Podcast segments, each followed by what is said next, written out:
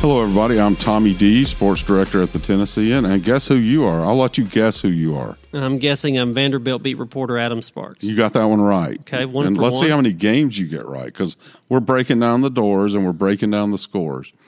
I'm on fire, by the way. If you saw the standings, I, Yes. cut, I cut a game into you.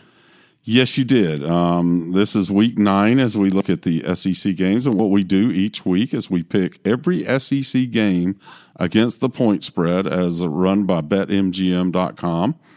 And we keep records of that. That's the worst part. The picking the games is not really bother me. It's when we keep the records, it's I get a little ill inside sometimes when I, oh, what was I thinking? What were we thinking?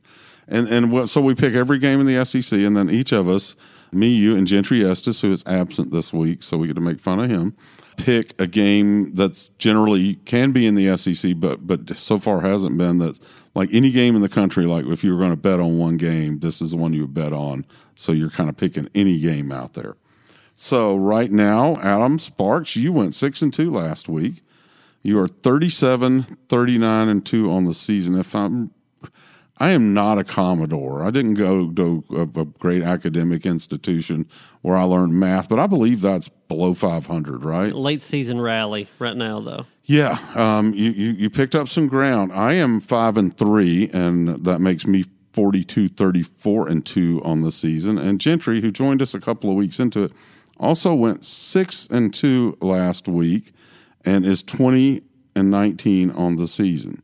You are six and two on your picks of the week. I am five and three, and Gentry is a very miserable two and three. I think he's just like that's why he didn't come. Good uh, enough reason. What, what game did he pick? It was one he was really sure of, and it didn't pan out at the all. one he's always sure of is the one he misses. Yeah, yeah. Well, he was really sure of some game last week. You can look it up on last week's podcast, but I don't have it in front of me, and I cannot recall it. So we're going to run through. There are only five games in the SEC this week because this is a year where there are two open dates for every team, and and several teams are on the open date. Let's start with Mississippi State at Texas A&M. Texas A&M's laying a, a whopping 10 and a half points, and, and they haven't been great this year, but Mississippi State's been downright miserable in spots. I'm done with Mississippi State. I was a believer in them about two or three weeks ago. I couldn't believe that that offense could be that bad, but they scored 10 against Tennessee. They scored 13 against LSU. You should score more than that on either of those teams. So um, I feel like this is like a 31-17 game. So I, th- I think A&M, uh, uh, they, they exceed the 10 and a half. They're not going to Starkville where there's more cowbell, where there, where there may be a little bit of spark and a little bit of that. They're they're in Kyle Field, which is basically a military encampment, as we've discussed before, in Texas, where those things go over really well. Gentry Estes is picking Mississippi State and taking the ten and a half points, and I am in uh, dire disagreement with him. And on your side here, I am giving the ten and a half points, and I'm going with the Aggies I think it's an easy pick. for two of us. yeah. What do we get next? Yeah, Gentry's the odd man out here. Also, uh, we got a very the game of the week in the SEC, a very very high stakes game, especially for the LSU Tigers who are playing at home and hosting the Auburn Tigers. So it's Tiger versus Tiger. It's not brother versus brother, but it's Tiger. It's feline versus feline. And LSU's giving a big number, 11 and a half points at home to Auburn. And LSU is angling very soon for a showdown with Alabama in a couple of weeks. That will be kind of the game of the century version two. Uh, as these two played right now, I think you could you could very well be looking at a one versus two matchup. But let's not talk about that. Let's talk about these Tigers going to LSU, and then Auburn has the one loss to Florida, and otherwise has looked very darn good. And that's why I'm taking the Auburn Tigers and the 11 and a half points. I don't think they'll beat LSU, but I think they'll stay within that margin. Yeah, I'm also taking Auburn in the 11 and a half because this is two good offenses, and this just seems like a back and forth game to me. It's, And LSU's not got a shut down defense either. right. I, I could see LSU, you know, maybe being up by a couple scores and then Auburn scoring late. I, I Right. think this is a is a one score, or at least a single digit game. So I'll take Auburn. And Gentry Estes has taken LSU, so so we'll see what how that works out. He he could if he wins both of those, he'll be making up some ground on us here. He won't. He won't. I agree. So South Carolina is at at Tennessee, or no? I think I may have this one backwards. In Neyland. Oh, is it okay?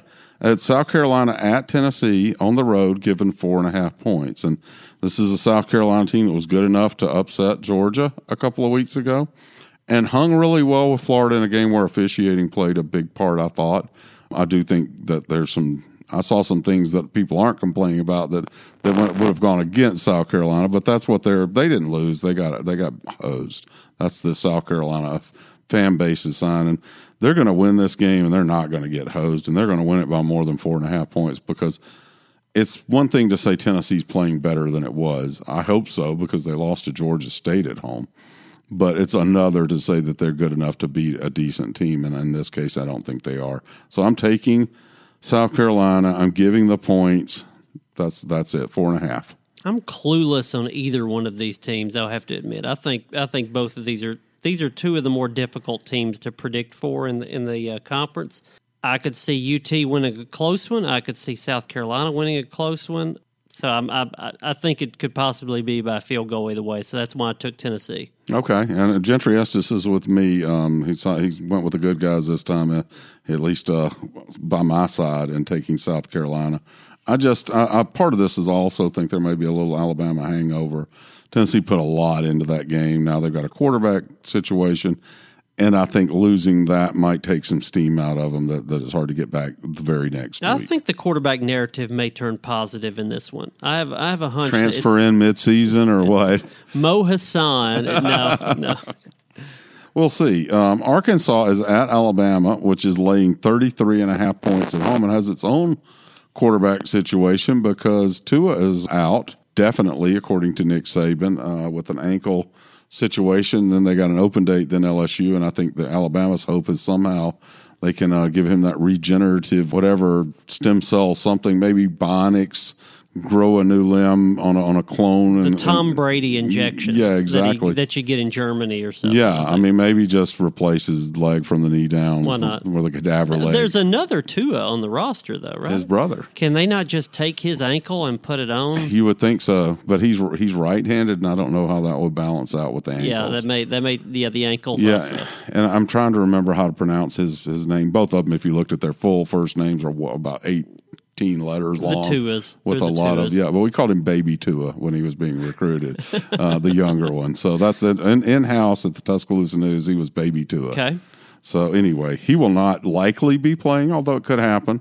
But regardless, uh, there will be down to Mac Jones, their number two quarterback, and, and he's got good receivers, and they've still got a good team and a good running game, but they're not as dynamic in passing, obviously, without a Heisman Trophy candidate.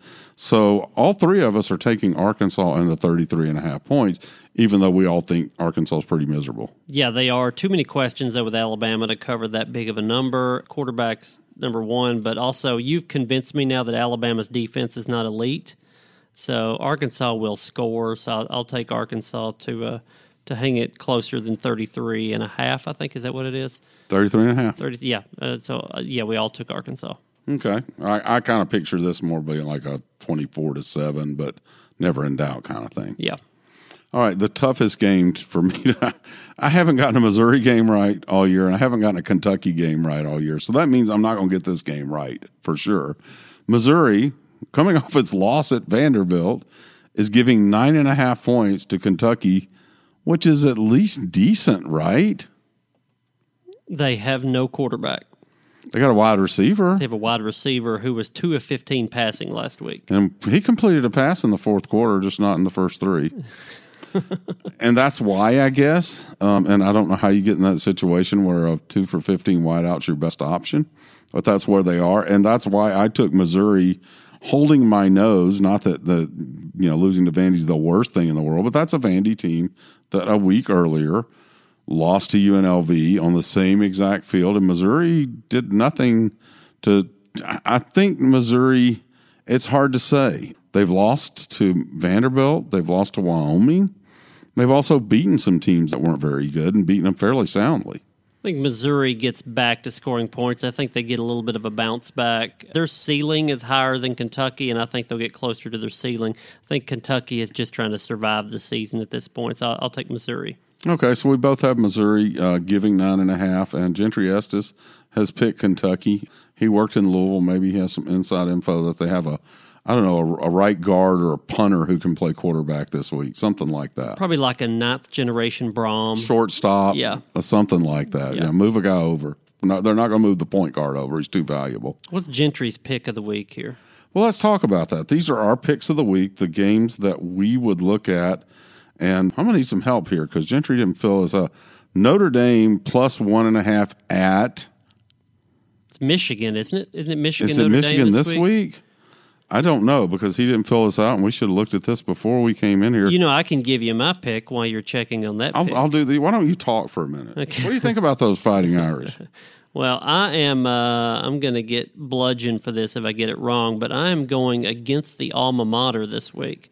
I am a Middle Tennessee State graduate. uh, yeah, and they are a two and a half point underdog at home on homecoming, I believe, to Florida International, and I th- I think FIU gets the two and a half and then some. I think FIU wins this by at least by at least a touchdown. It's supposed to be showers, supposed to be rain showers this weekend.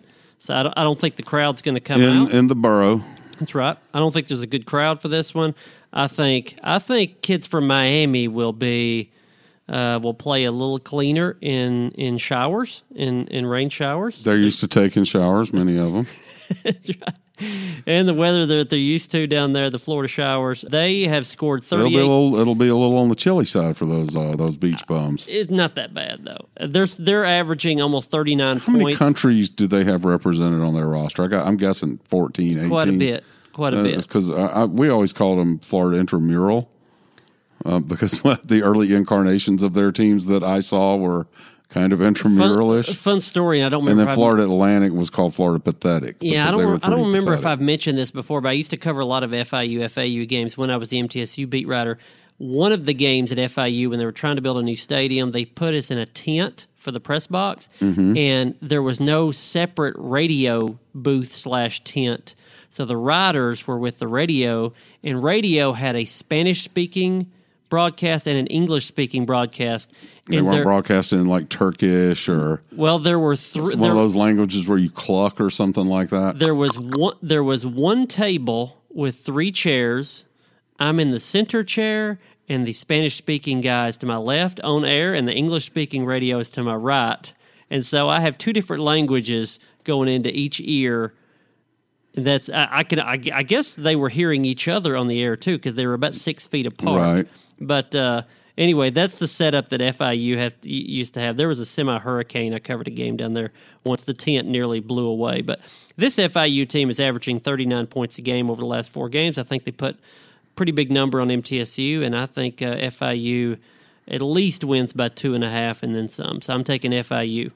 Okay, if they won by exactly two and a half, that would probably make coach football history because I don't think that's ever happened. We'll see. Could. Okay, Gentry did pick Notre Dame at Michigan. Uh, Notre Dame coming off a bye week um, and, and been a pretty good football team. Michigan maybe reeling a little from losing to Penn State, but they kind of had a good second half, so they, the wheels didn't come all the way off. But but Gentry is uh, taking those Fighting Irish in the big house. They have uh, Michigan's coached by the greatest coach ever, Jim Harbaugh. So I don't. Uh, they pay him well. Yeah, they do. They pay him as the greatest coach, but not so much. And now I'm going to give you the game that, that if you're really going to bet on and win all the money, just look, take out another mortgage, whatever it takes. This is the one. Sack of money on the table. I'm What's- telling you, spend all of your bet all of your money on this. I won't be betting, but Not my money, the listeners' money. exactly, Yeah. or yours too. They can bet your money. I'm okay with that. So I am taking Pitt, the Pittsburgh Panthers, giving five and a half points at home in Pittsburgh against the Miami Hurricane. So. Uh, is Dan Marino playing for Pitt, Pitt? I saw I saw some things that that basically, if you looked at it to to make this really real, if you compare the resume of Michigan, which is in the top twenty five, to the resume of Pitt, who they beat, who they've lost to, what those margins are, Pitt's is better than Michigan's, actually on paper at least, and they are a good football team, and that's a long trip from Miami into elements that aren't very Miami like. Um, this time of year, I know it's not late. Yeah, that's late. not Murfreesboro weather. No, that is not. It's probably going to be a little chillier. The, the people in the hard hats aren't going to greet you with a smile that come to the pit game. So they play in the same Heinz Field that the Steelers play in. Actually, share a practice facility. There's some some trivia if you didn't know that. So I'm taking the Pitt Panthers. I'm laying all five and a half and saying they're going to beat Miami by two touchdowns. Is my real feeling. Because I don't do think those Miami Hurricanes are that good. And that will do it for this edition of Breaking Down the Doors, our weekly Pick the SEC Games Against the Line edition. Uh, we'll do it again next week. We hope you'll subscribe to Tennessean.com if you haven't already. Remember to subscribe to this podcast on iTunes, Google Play, or wherever it is you get your podcast. You can drop us a review and a rating if you've enjoyed this show. For Adam Sparks, I'm Tommy Deas, and we'll pick some more games next week.